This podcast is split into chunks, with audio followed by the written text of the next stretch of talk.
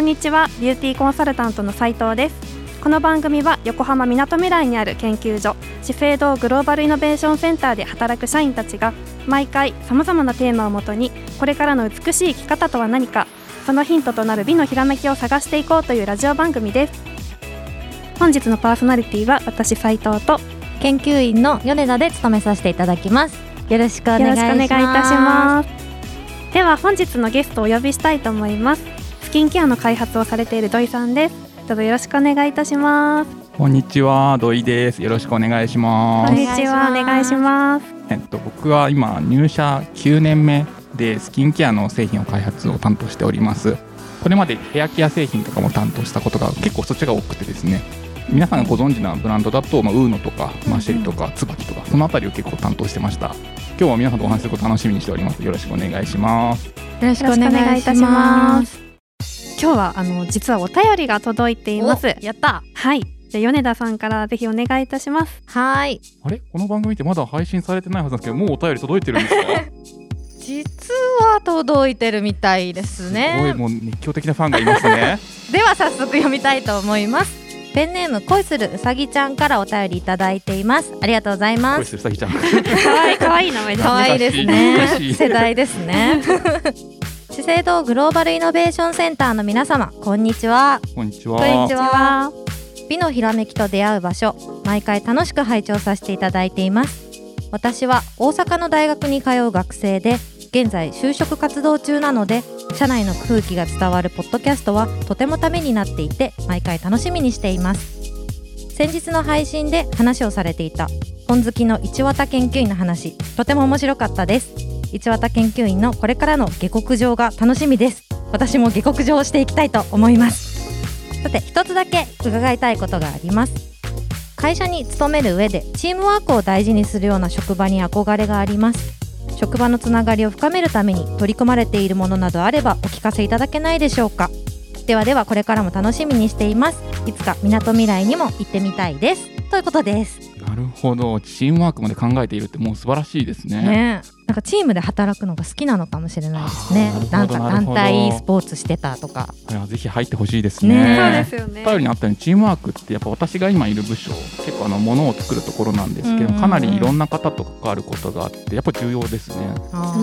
どうしても皆さんなんか業務だけのつながりでこうチームワーク高めていくっていうのは結構意外と難しかったりするなって日々感じてるところはあります。はい。で実際チームワーク高めるためにどんなことをしてるかなって思ったんですけどまあ普通に私の場合はかなりボケるってことはよくあるんですけど。ボケ担当なんですか？ボケボケでちょっとあのリラックスさせる。とはすることはしてはいるんですけど。あの資生堂としてあるものとしてはあのそういったこの関係する業務以外で作ることとして、まあ部活みたいのがあったりしますね。あーありますね。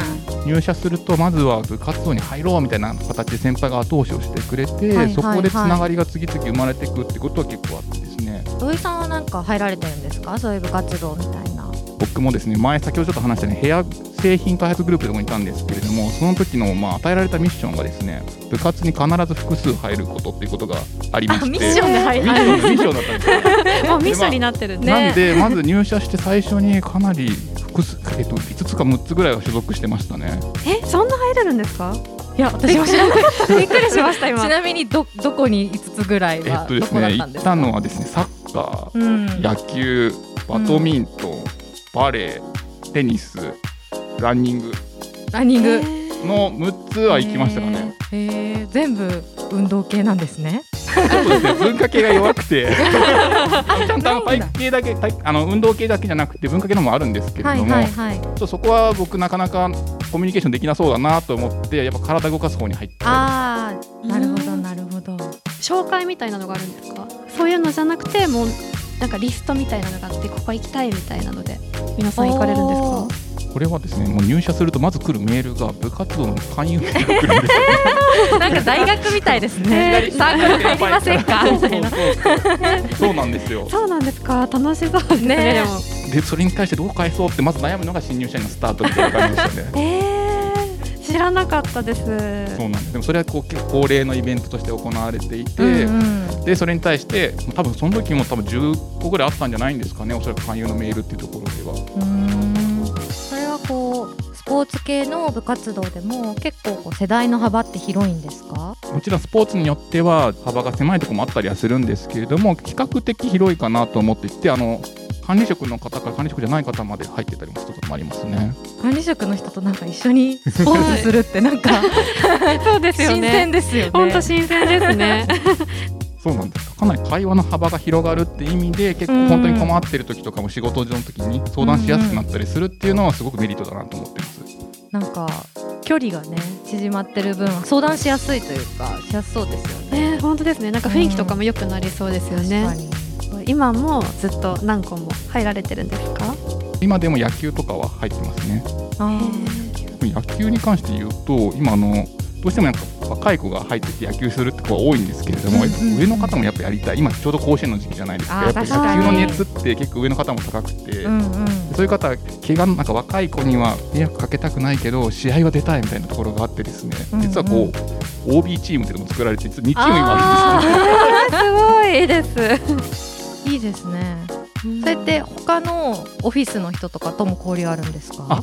そうなんです他のオフィスの方とも交流がありましたそういった部活っていうものは基本的に他部他事業所？うんうんうん。研究所以外に工場とか本社とかあるんですけれども、そういった事業所での大会がありまして、ああそうなんだ。そうなんですよ。ちょっと今コロナでなかなかできてないんですけれども、年に1回は基本的にある形になっていて、へえ研究所の部活動を本社の部活動みたいな全部また違うんですか？あ、そうなんです。違うんですよ。あそうなんですね。そうなんです。それぞれの一応事業所ごとでチームがあるって形になってるんですよね。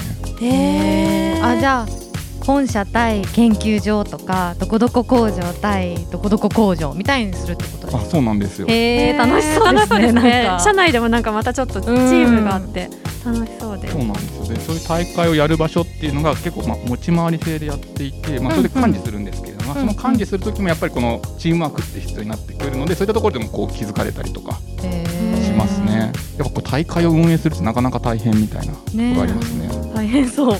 場所を抑えたりなんかいろいろ準備がね大変そうですよね。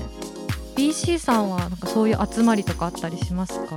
みんなで野球しようは多分なかなかないかもしれないです野けど。球しようとかも部活みたいなのあればいいんですけどそういうのってなかなかないんですよね。サークルみたいなのなくって、うんうんうん結構他の店舗の BC と会う時ってやっぱりセミナーとか月に1回あるんですけどはいそういう仕事内でちょっと会うことが多くてあとは本当のプライベートで社内のそういうのがないのでなんかすごい羨ましいなと思って聞いてました。作ってみます？な何部かな？して、ね、そういうのがあるといいなと思って。ます。私は運動系じゃなくって音楽部っていうぶ文化系に入ってるんですけど、が私はその研究所の中で何人かとバンドを組んで、はい。一緒にやったりとかしてそれこそ年齢の幅も広いですし、まあ、運動が体を動かさない分こう年齢が上の方でもやりやすいっていうのがあるのでえー。野球部と同じように今はできないですけど年に1回はい。持ち回りで幹事を担当してみんなで集まってフェスみたいなのをしてます、えー、すごいですね。そのために練習したりとかしてはい。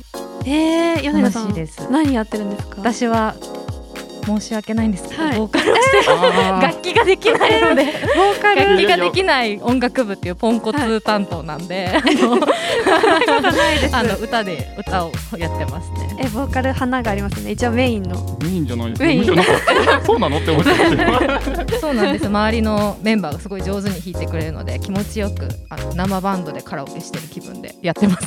え あと他何ありますかね？そうですね。あるのだと華道部とか書道部とかもありますしあと釣りもあります。釣り部？釣り部あります。ね、えー、みんなに船に乗って行って釣るとかしてるみたいですね。なんかイメージできない。なんか会社の人と集まって行くぞみたいな。船に船に乗ってどうってこというコミュニ。ケーションするのかなってわかんない。確かに。ー、どこが人気な部活とかあるんですか？はオリンピックの影響とか結構大きくてい。僕が入社した頃はテニスが人気だったんですよ。その頃錦織圭さんがやっぱりはい上がってきたんですけども、はい次のオリンピックでバドミントンがすごい活躍したんですけどそれからバドミントンの勢いが強くなったりしていて。じゃあ卓球部とか今年部ね混合ダブルスで金取られたじゃないですか。確かに。卓球部とかありましたっけ？あります。あじゃあ増えそうですね。ね。今年はテニス、バドミントンからの卓球。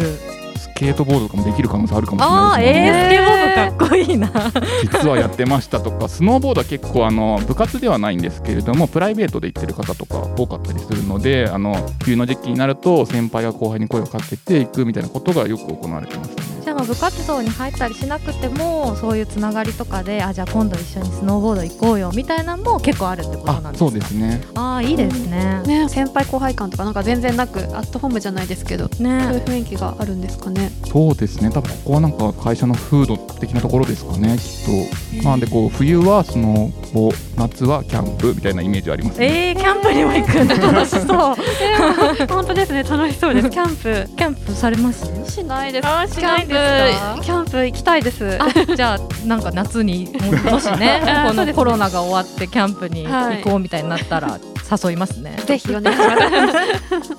こういうとこからでもチームワークじゃないですけど生まれてきたりとかってするんですかね？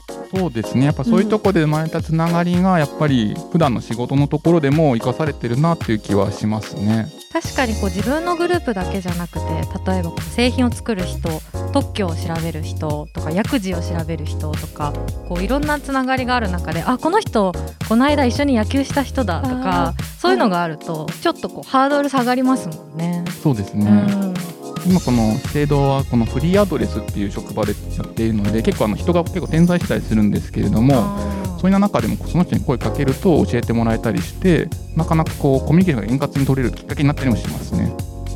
では話はつきませんが本日はこの辺でクロージングとさせていただきます今日も楽しい時間を過ごさせていただきありがとうございましたね、お便りいただいた方の参考になったらいいなと思いますね。また一緒にお仕事できたりするとさらにいいなと思いますね。これきっかけでね、なんか応募しましたとか言ってくれたら嬉しいですよね。ね本当ですね嬉しいですねぜひ感じたことはツイッターでハッシュタグ美のひらめきで投稿お願いしますまた番組の感想やご意見などございましたら今後の番組の参考にさせていただきたいと思っていますのでお便りお待ちしております。